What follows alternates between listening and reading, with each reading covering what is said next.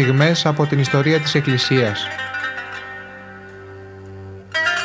Με τον Αρχιμανδρίτη, πατέρα Ιάκωβο Κανάκη.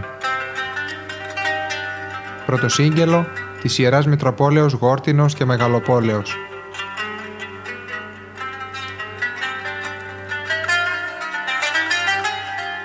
Αγαπητοί ακροατές, χαίρετε.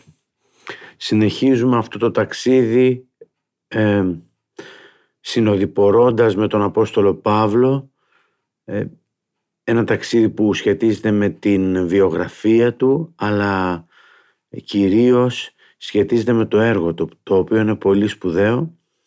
Αν σήμερα η Ευρώπη είναι χριστιανική Ευρώπη εν πολλής οφείλεται στον Απόστολο Παύλο.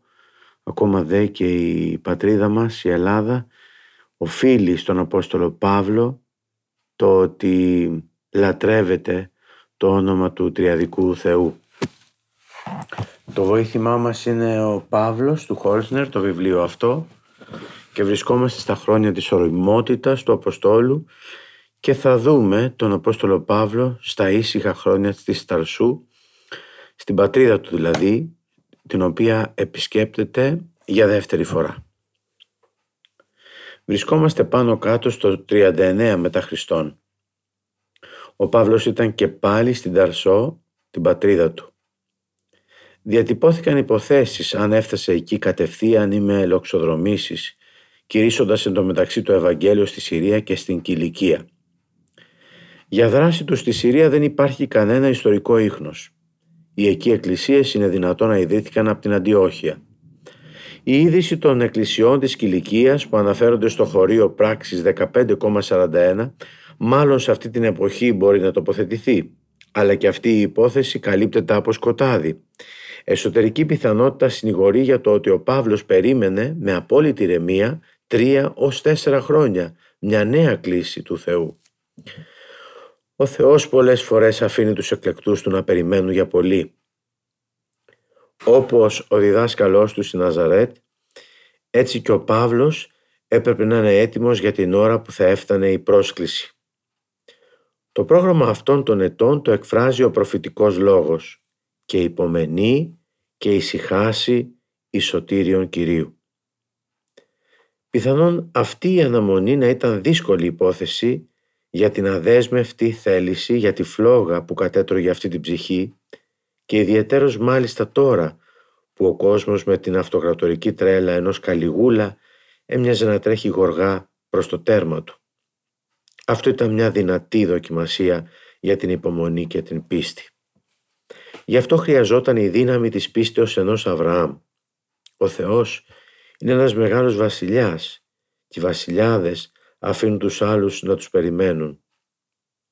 Η Αγία Γραφή είναι γεμάτη από τέτοιες αναμονές, από αναμονή του Κυρίου.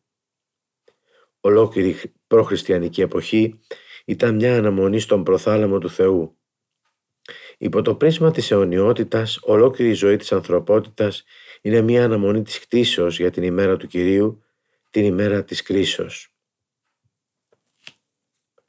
Η αναμονή της προσκλήσεως του Θεού προϋποθέτει μεγάλη δύναμη ψυχής. Μόνο ο μικρός, ο νευρικός άνθρωπος δεν μπορεί να περιμένει. Βρίσκεται εκεί είτε πολύ πιο πριν είτε πολύ πιο αργά.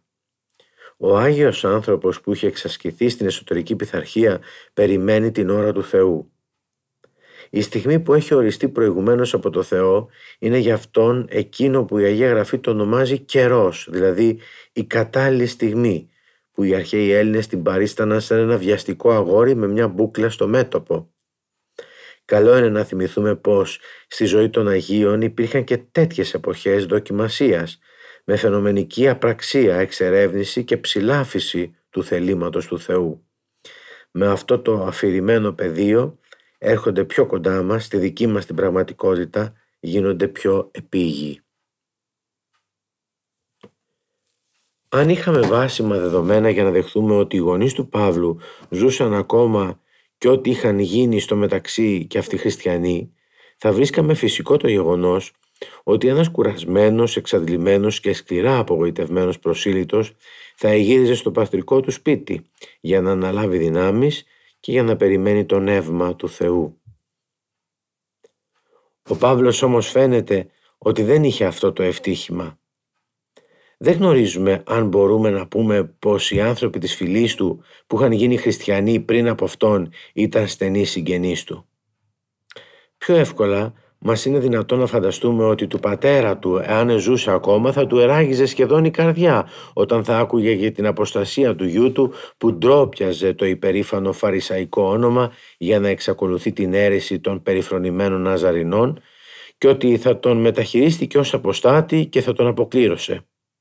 Αυτός ίσως είναι ο λόγος που σε όλη του ζωή ο Παύλος ήταν φτωχός αλλά και τόσο εύθυκτος και υπερήφανος ώστε δεν ήθελε να δεχθεί υποστήριξη από κανέναν τουλάχιστον από τους ομοεθνείς του.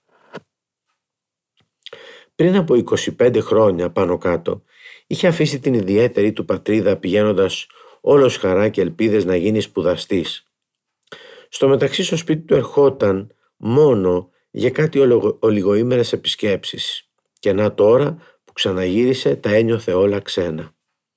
Αισθανόταν σαν ξένος μέσα στην ίδια του την πατρίδα. Αλήθεια, ο κόσμος είχε αλλάξει λιγότερο από όσο είχε αλλάξει ο ίδιος.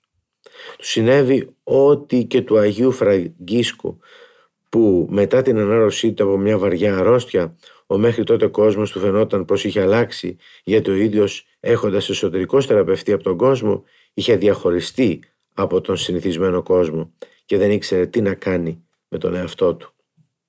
Στη ζωή τίποτα δεν είναι τόσο σκληρό όσο το να αισθάνεσαι πως στην ακμή της ηλικίας σου εργάζεσαι χωρίς να φέρνεις κανένα αποτέλεσμα ή ότι δεν απασχολείσαι προς χάρη του Θεού όσο σου επιτρέπουν οι δυνάμεις σου. Δεν υπάρχει δυσκολότερη τέχνη στην αυτοπιθαρχία από το να συγκρατείς τις δυνάμεις σου και τα πνευματικά σου δώρα με πίστη για μια εργασία που φαίνεται πως την αποκρούει ο Θεός. Ο Απόστολος έπρεπε να εξαφανιστεί και μάλιστα φαίνεται πως τα πράγματα σαν να πήγαιναν καλύτερα χωρίς αυτόν. Γιατί στις πράξεις των Αποστόλων, στο μέρος που σχετίζεται με την εξαφάνισή του, τονίζεται κατηγορηματικά ότι η Εκκλησία δοκίμαζε θαυμαστή άνθηση.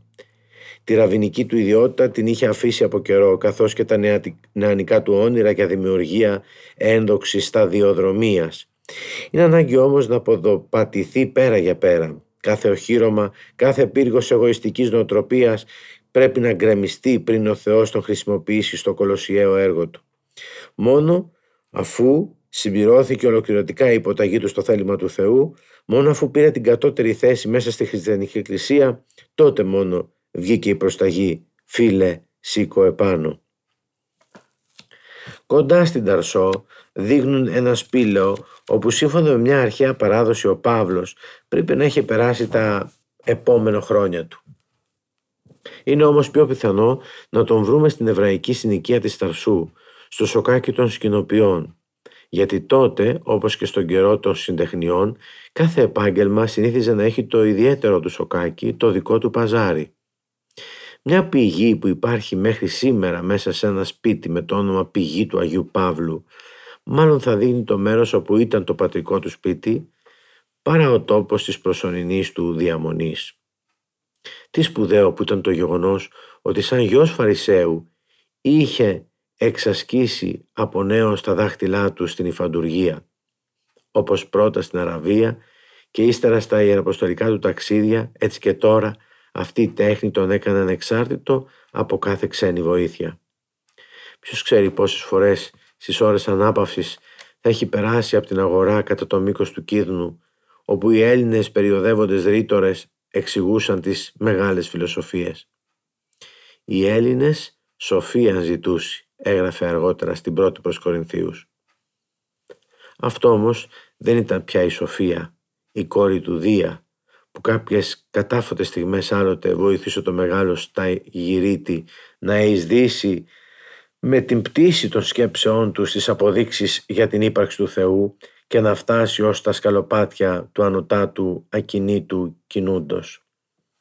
Φυσικά ο Παύλος έμαθε εδώ τη διδακτική μέθοδο, το λαϊκό τρόπο της συζήτησης και τη χρησιμοποίηση της ελληνικής γλώσσας. Ο Παύλος δεν αγαπούσε τα μη θρησκευτικά βιβλία. Το βιβλίο του ήταν η βίβλος. Είναι ζήτημα αν είχε διαβάσει ποτέ του άλλο βιβλίο ήταν ο χριστιανός Σοκράτης. Τα βιβλία του ήσαν οι άνθρωποι, από την προφορική επικοινωνία με τους Έλληνες κόλλησαν μερικές πεταχτές φράσεις στο μυαλό του που μας εκπλήσουν στις ομιλίες του και στις επιστολές του. Έτσι στην ομιλία του επί του Αρίου Πάγου στην Αθήνα που αναφέρεται στο 17ο κεφάλαιο των πράξεων βρίσκεται ένα απόσπασμα από το συμπατριώτη του τον Άρατο που τον συναντούμε και στην περίφημη προσευχή του Κλεάνθη προς τον Δία του Γάρ και Γένος Εσμέν καθώς και ένα άλλο από τον Επιμενίδη εν αυτό γαρζόμεν και κινούμεθα και εσμέν. Στην πρώτη προς Κορινθίους επιστολή βρίσκονται δύο χωρία του Μενάνδρου. Τα φάγομεν και πίωμεν αύριο γάρα αποθνίσκομεν και το άλλο που έγινε λαϊκή παροιμία φθήρου συνήθι Χριστά ομιλία κακέ. Τέλος, στην, προ... στην προστή των επιστολής συναντούμε ένα άλλο χωρίο το Επιμενίδη. Κριτές αή ψεύστε κακά θηρία γαστέρες αργέ. Για τη μετέπειτα δράση του μεταξύ των Ελλήνων είχε μεγάλη σημασία το γεγονός ότι έμεινε απαρατήρητος και ανενόχλητος για καιρό σε ένα από τα πια περίφημα ε, μορφωτικά κέντρα της εποχής εκείνης. Αλλά και από την άλλη άποψη αυτά τα ήσυχα χρόνια δεν πήγαν χαμένα για τον Παύλο. Μήπως πάει χαμένος ο καιρός όταν ο κόκκος του σιταριού στους ατελείωτους χειμωνιάτικους μήνες βρίσκεται σκεπασμένος κάτω από το χιόνι; Όταν στα όρατα κύτταρά του εξελίσσεται ένας θάνατος μυστηριώδης, εάν μη ο κόκκος του ή του πεσώνει στη γη να ποθάνει, αυτός μόνος μένει. Διαβάζουμε στο κατά Ιωάννη. Τις χειμωνιάτικες νύχτες ετοιμάζεται πολύ ψωμί. Διαβάζοντας τις επιστολές του Παύλου, δοκιμάζουμε κάποια έκπληξη για το πώς αυτός ο άνθρωπος μπόρεσε με την ανήκουστη δραστηριότητά του να επεξεργαστεί κάτι τέτοιες βαθιστόχαστες εσωτερικές σκέψεις που πίσω τους κρύβουν μια τεράστια ψυχική εργασία. Εδώ βρίσκεται το μυστικό σε αυτά τα ήσυχα χρόνια της περισυλλογής. Δεν μπορούμε να εκτιμήσουμε όσο τους αξίζει τι σπουδαία και τι αποφασιστικά υπήρξαν για την εσωτερική ανάπτυξη και για την ορίμαση της θεολογίας του, η διαμονή του στην Αραβία και αυτά τα χρόνια στην Ταρσό.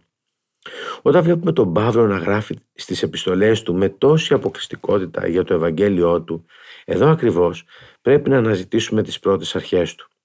Και για τους υπολείπους Αποστόλους, το πρόσωπο του Ιησού, η εμφάνισή του, η διεξαγωγή της αποστολής του, ο σταυρός του, η Ανάστασή του, το έργο της σωτηρίας του έγιναν αντικείμενα πολλής σκέψης και στοχασμού. Τώρα με το πέρασμα του χρόνου όλο και σαν όνειρο τους φαινόταν η συναναστροφή τους μαζί του.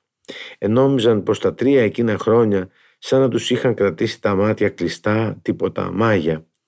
Τώρα ρωτούσαν τους εαυτούς τους ποιος λοιπόν ήταν εκείνος που τον θορούσαμε με τα μάτια μας, τον ψηλαφούσαμε με τα χέρια μας, που με τα αυτιά μας ρουφούσαμε τη φωνή του; Αυτό το ερώτημα ξεπετάχτηκε σαν αστραπή και για αυτούς ήταν ο Θεός, Σωτήρ, ο αρχηγός της ζωής, ο εξυλαστήριος αμνός, η ειρήνη και η απολύτρωση, η ζωή και η Ανάσταση, ο Κύριος που το όνομά του είναι το υπερπάν όνομα. Και αυτοί ζούσαν παίρνοντας δύναμη από το μυστήριο του Χριστού. Και αυτοί γνώριζαν τη σωτήρια σημασία του για ολόκληρο τον κόσμο. Αλλά οι βαθύτερες σχέσεις και τα συμπεράσματα ήσαν ακόμα ανεξέλικτα μέσα στη συνείδησή τους. Ο πρώην Ραβίνος, αντιθέτως, αισθανόταν ότι κάτι τον πίεζε να εισχωρήσει στα έσχατα βάθη των μυστηρίων εκείνων, εις α επιθυμούσιν άγγελοι παρακύψε. Εγνωρίσαμε πολλές πηγές της αντιλήψεως που είχε ο Παύλος για τον Χριστό, καθώς και της εσωτερικότητας της πίστεώς του. Γνωρίσαμε και το όραμα της Δαμασκού, τον πρώτο σφινθήρα, τη δημιουργική πηγή που σε όλη τη ζωή ξεχύνει τη δροσιά της με αμύωτη δύναμη. Το ρεύμα της παραδόσεως που τον συνέδεε με την πρώτη εκκλησία, τη βαθιά μελέτη της Παλαιάς Διαθήκης που υπό το φως, που υπό το φως της επεξεργάζεται τα νέα γεγονότα και που αντιθέτως το σκοτάδι της φωτίζεται με το καινούργιο φως του Ευαγγελίου. Ό,τι από την Παλαιά Διαθήκη είχε μάθει ως γραμματεύς από τη δημιουργία και την κλίση του Αβραάμ και ύστερα τα συνέθετε με τη νέα αποκάλυψη σε μια θαυμαστή αρμονία που τον γέμιζε έκπληξη και λατρεία. Και τώρα, σε ορισμένα χρονικά διαστήματα, όλο και πιο συχνά έρχονται να προσθεθούν σε αυτά σειρά από αποκαλύψεις και οράματα και που τα παρουσιάζει ο Αναστάς και που τα επικαλείται στις επιστολές του. Έρχονται ως εμπνεύσεις ή ως ξαφνικό σχήμα σκέψεων που άρχιζε κάθε φορά που η δική του η σκέψη ήταν εντελώς άκαρπη σαν νεκρή και η σκέψη του τότε άλλαζε πορεία όταν το λογικό ήταν έτοιμο να πλανηθεί. Δεν πρέπει να φανταστούμε αυτές τις αποκαλύψεις ως βίαιες επεμβάσεις και εφόδους του Θεού. Ο Κύριος δεν έρχεται σαν την καταιγίδα αλλά σαν απαλός ζέφυρος χωρίς να ξέρεις από πού έρχεται και πού πηγαίνει. Οι δυνατότερες σκέψεις είναι αυτές που φτάνουν σαν πέρδικας περπάτημα. Έτσι και το Ευαγγέλιο του Παύλου δεν έπεσε έτοιμο από τον ουρανό, αλλά ήταν ένας καρπός φωτισμού και της προσευχής θεωρία και της εμβάθυνσης στην Αγία Γραφή. Αυτό το διπλό χαρακτήρα έχουν και οι επιστολές του. Όταν διαβάζουμε τη μία ύστερα από την άλλη με μία σειρά που έχουν γραφεί, μπορούμε να αναγνωρίσουμε πάνω κάτω την εξέλιξη της σκέψεώς του. Πρώτα ο σπόρος και η πράσινη καλαμιά, οι δύο προς Θεσσαλονικής, ύστερα το φουσκωμένο στάχι, οι μεγάλες επιστολές προς Γαλάτας, προς Κορινθίους και προς Ρωμαίους, κατόπιν ο όριμος καρπός, οι επιστολές της Εγμαλωσίας και τέλος ο θερισμός είναι οι ποιμαντικές επιστολές. Πώς μπορούμε να τις φανταστούμε αυτές τις αποκαλύψεις; Αυτή η ερώτηση μοιάζει με μια άλλη. Ποιο δρόμο παίρνει η αστραπή; Ποιο δρόμο πήρε η έμπνευση; Γενικά, δύο δρόμοι υπάρχουν. Ο δρόμος της θρησκευτικής φαντασίας που χρησιμοποιείται στα σύμβολα και ο δρόμος του λογικού που χρησιμοποιείται στη διέστηση στην πνευματική θεωρία. Στους προφήτες της Παλαιάς Διαθήκης η αποκάλυψη γινόταν συνήθως με σύμβολα που την σημασία τους την διεφώτισε ο εσωτερικός φωτισμός ή έμενε σκοτεινή. Η γεμάτη εικόνες γλώσσα δείχνει ακόμα και σήμερα τα κατάλητα, τα ανεξίτηλα ίχνη που άφησε το φως στο δρόμο του. Στον Παύλο οι αποκαλύψεις γίνονται με την εσωτερική θεωρία, δηλαδή με τη σύλληψη ενός ολοκλήρου συμπλέγματος από αλήθειες και συνέπειες, διακλαδώσεις μιας μοναδικής νοητικής εικόνας, ενώ συγχρόνως είναι φανερό πως η προέλευσή τους ήταν θεία. Παραδείγματα ανάλογα έχουμε γενικά και από τη ζωή των Αγίων. Τις γνώσεις αυτές που είχαν με αυτόν τον τρόπο αποκτηθεί, τις ταξινομούσε η τεράστια συνθετική δύναμη μιας διάνοιας που επεξεργαζόταν πνευματικά με συνεχή στοχασμό ό,τι είχε ιδεί στο όραμα και ό,τι είχε ζήσει και τις τοποθετούσε κάτω από τις γενικότερες απόψεις. Πώς άραγε να σχημάτισε ο Παύλος τις ιδέες του για τη θρησκευτική κατάσταση του κόσμου, όπως πολύ συνοπτικά μας την παρουσιάζει στην προς Ρωμαίους επιστολή του; Τα χρόνια της Ταρσού του επιτρέπουν να ξεκαθαρίσει τις ιδέες του για τη θρησκευτική κατάσταση του κόσμου και για τη λυτρωτική σημασία του θανάτου και της Αναστάσεως του Κυρίου. Με το φως της καινούργια γνώσεως διέτρεχε από την αρχή τους κατεστραμμένους δρόμους και τα καταράχια της ανθρωπότητας. Ως χριστιανός τώρα ήταν σε θέση να βλέπει τον ιδωλολατρικό κόσμο με πιο συμπαθητικό βλέμμα παρά ό,τι πριν ως Φαρισαίος. Όσο όμως βαθιά ήταν η συμπάθειά του για τους ιδωλολάτρες, άλλο τόσο ανεπηρέαστη ήταν και η κρίση του. Το συμπέρασμα αυτών των σκέψεων ήταν πολύ λυπηρό. Στην εποχή που ο κόσμος ήταν χωρίς ήταν χωρίς Χριστό, βρισκόταν κάτω από την οργή του Θεού. Ο Θεός ουκά μάρτυρον αφήκεν αυτόν στον ειδωλολατρικό κόσμο. Αυτοί όμως δεν έβγαλαν από αυτό τις πρακτικές συνέπειες, αλλά προσέφεραν τη λατρεία τους στην κτήση που έπρεπε να είναι για αυτούς μόνο ο καθρέφτης του Θεού και έτσι μπλεχτήκαν σε μεγάλη ενοχή. Πάνω από όλη τη λατρεία των ειδόλων στέκει η οργή του Θεού γιατί στο βάθος δεν είναι τίποτα άλλο παρά λατρεία του σατανά. Η θρησκευτική κατάσταση των Εβραίων δεν ήταν πολύ καλύτερη. Εκτός από την νοητική γνώση είχαν και τις αποκαλύψεις, τον νόμο και τους προφήτες, την Αγία Γραφή. Αλλά εκείνο που τους εξύψωνε απέναντι στους άλλους λαούς, από το δικό τους λάθος έγινε η κακή μοίρα τους. Όπως οι εθνικοί λάτρευαν τη κτήση, έτσι και αυτοί προσέφεραν τη λατρεία τους και προσκύνησαν τον νόμο το γράμμα δηλαδή. Ο σκληρός αγώνας του Παύλου πριν από τη μεταστροφή του ήταν απλώς μια σπασμωδική προσπάθεια να δικαιωθεί και να φτάσει στη σωστή σχέση προς το Θεό με την αυστηρή εφαρμογή του νόμου. Η τεράστια άσκηση θελήσεως κάτω από το Μοσαϊκό νόμο μόνο δύο ψυχικές καταστάσεις είχε προκαλέσει που η μια αντιμαχόταν την άλλη. Τη μια φορά άμετρη αυτοπεποίθηση. Κύριε, ευχαριστώσει ότι ούκ ημί όσοι λυπή των ανθρώπων. Και η άλλη ένα αίσθημα βαθιάς κατάπτωσης, ένα οξύ στάδιο κατάπτωσης καταθλίψεως λόγω των αμαρτιών που τον αναγκάζουν να βγάλει εκείνη την κραυγή «Τι εις εκ του σώματος του θανάτου τούτου». Πώς λοιπόν έρχεται ο άνθρωπος από την κατάσταση της την χωρίς Χριστού στη χριστιανική κατάσταση; Ο Παύλος με την επίσκεψή του ξανάφερε στη θύμησή του την πείρα της μεταστροφής του. Τι του συνέβη; Στην απάντησή του πάνω σε αυτό, αντλώντας ο Παύλος από τη δική του εμπάθηση στο ζήτημα, μας δίνει μια άποψη για την ουσία του χριστιανισμού που δεν την εκφράζει κανείς από τους συνοπτικούς ευαγγελιστές τόσο καθαρά και που μας τον εμφανίζει συγγενή στην ουσία του με τον Ευαγγελιστή Ιωάννη που υπενήσεται την ίδια άποψη με την παραβολή για το σιτάρι που χώνεται στη γη και πεθαίνει και την παραβολή για την άμπελο. Αυτή η άποψη κορυφώνεται στις λέξεις κοινωνία μετά του Χριστού.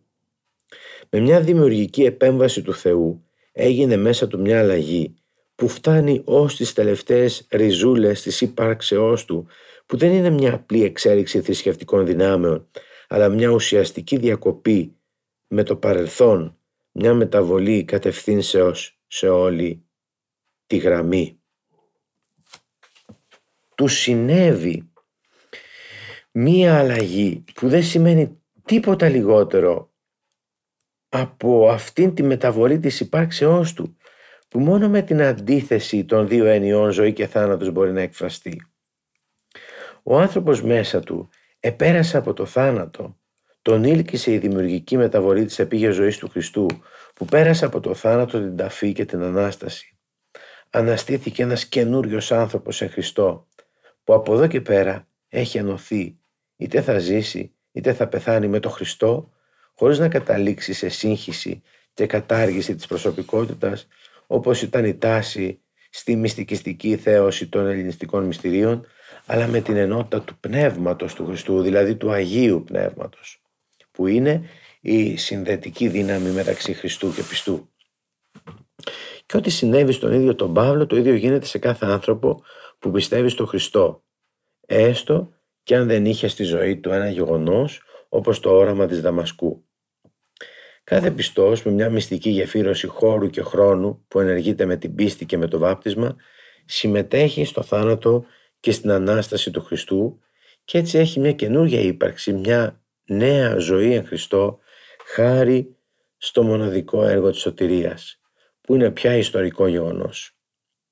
Η ουσιαστική του αν ύπαρξη είναι γαλήνια μέσα στο βασίλειο της ζωής του Χριστού. Έχει ξεφύγει από την εξουσία του κόσμου και της αμαρτίας. Από μακράν του Χριστού έγινε εγγύς. Το ότι μας συνεκάθισε εν της επουρανής εν Χριστώ προέρχεται από τη λυτρωτική δύναμη του θανάτου του Χριστού και δεν είναι μια απλή εξήγηση του Θεού, αλλά ένα πραγματικό, αν και μυστηριώδες, γεγονός της ψυχής. Ο χριστιανός ενεδίθη Χριστόν σαν ένα ένδυμα της ψυχής, όχι όμως σαν τον ηθοποιό που δεν έχει ταυτιστεί με το πρόσωπο που παριστάνει, αλλά σαν τον ιερέα εμπρός στο θυσιαστήριο που μέσω αυτού μιλάει και ενεργεί ο Χριστός. Πολύ επιτυχημένα διατυπώνει αυτή την κατάσταση η εξής φράση. Ο χριστιανός είναι ένας καινούριος άνθρωπος που άλλαξε τον τόπο της διαμονής του. Τα πράγματα αυτά για τον Παύλο δεν είναι μεταφορικές έννοιες, αλλά πραγματικότητες. Πραγματικότερες και από τα φυσικά γεγονότα της ζωής. Αλλά όπως κάθε μυστήριο, έτσι και αυτά τα ψυχικά γεγονότα δεν μπορούν να υπαχθούν κάτω από τους κανόνες της συνηθισμένης λογικής, αλλά εκφράζονται μόνο ως παράδοξες σκέψεις και μας φαίνονται σαν μορία του Σταυρού. Απέναντι στην ουσιαστική αυτή χριστιανική ζωή για τον Παύλο, η αστική ζωή ξεθοριάζει σε μια τυχαία, πρόσχερη, αλλά και πολυθόρυβη και φανταχτερή στα μάτια ύπαρξη, που ακριβώς γι' αυτό δεν είναι χωρίς σημασία, επειδή γίνεται ο τόπος όπου θα πάρει ορισμένες βαριές ηθικές αποφάσεις και θα υποστεί δοκιμασίες. Έτσι ο Παύλος, από το εξωτερικό περίβλημα του επιγείου τρόπου της ζωής, προχωρεί μέσα σε μια πελώρια λάμψη ως τον εσώτατο πυρήνα της ουσίας του κρυπτού της καρδίας ανθρώπου. Για να βρει τις κατάλληλες λέξεις και εκφράσεις για αυτά τα βασικά γεγονότα της πνευματικής ζωής, αγωνιζόταν ο μοναχικός στοχαστής της Ταρσού. Με τον Χριστό να συμπάσκεις, να συναποθυμνίσκεις, να συνθάπτεσαι, να συνανίστασαι, να συζείς, να συνδοξάζεσαι, να συμβασιλεύεις, να ενσωματούσε και να συμμορφούσε αυτές υπέρα από τη λογική εκφράση του Παύλου είναι που δυσκολεύουν τόσο πολύ τον αρχάριο για να διαβάσει επιστολές επειδή είναι γεμάτες σημασία και το περιεχόμενό του σε έννοιες ξεχυλίζει κάθε φορά. Αυτό το χριστοκεντρισμό τον εκφράζει σε αναρρύθμιτα χωρία με το σύντομο τύπο «Εν Χριστώ Ιησού» που κάθε φορά τον αποδίδουμε αναλόγως ή με το «Ουσία του Χριστού» ή με το «Ενωμένος με το Χριστό» ή με το «Ένα με το Χριστό» ή το «Στη μορφή όμοιος με το Χριστό». Αυτή η ένωση με το Χριστό είναι το ζωτικό νεύρο της θεολογίας και της ηθικής του Παύλου. Όποιος δεν το προσέχει αυτό δεν μπορεί να μπει στο νόημά της, το ίδιο όπως και αυτός που γυρίζει γύρω από ένα μαγεμένο παλάτι χωρίς να βρίσκει κλειδί και τη θύρα. Κάπου εδώ αγαπητοί ακροατές κλείνουμε τη σημερινή μας αναφορά στα ήσυχα χρόνια του Αποστόλου Παύλου στην Ταρσό, στην πατρίδα του. Είναι ένας, είναι ένας χρόνος προετοιμασίας αυτός προκειμένου να βγει στις ιεραποστολικές περιοδίες και δράσεις του. Ε, όπως εκφράζεται μέσα από το βιβλίο είναι χρόνος όχι χαμένος αλλά χρόνος πνευμα, με πνευματικότητα και είναι ένας χρόνος που προετοιμάζει την όλη ύπαρξή του και σχεδιάζει θα έλεγαμε ο Θεός μέσα του το έργο του, το έργο που θα ακολουθήσει και θα υπηρετήσει μέχρι και το θάνατό του. Θα συνεχίσουμε την επόμενη φορά να μιλήσουμε λίγο ακόμα για αυτά τα χρόνια της, οριμότητας, τα χρόνια του στην Ταρσό.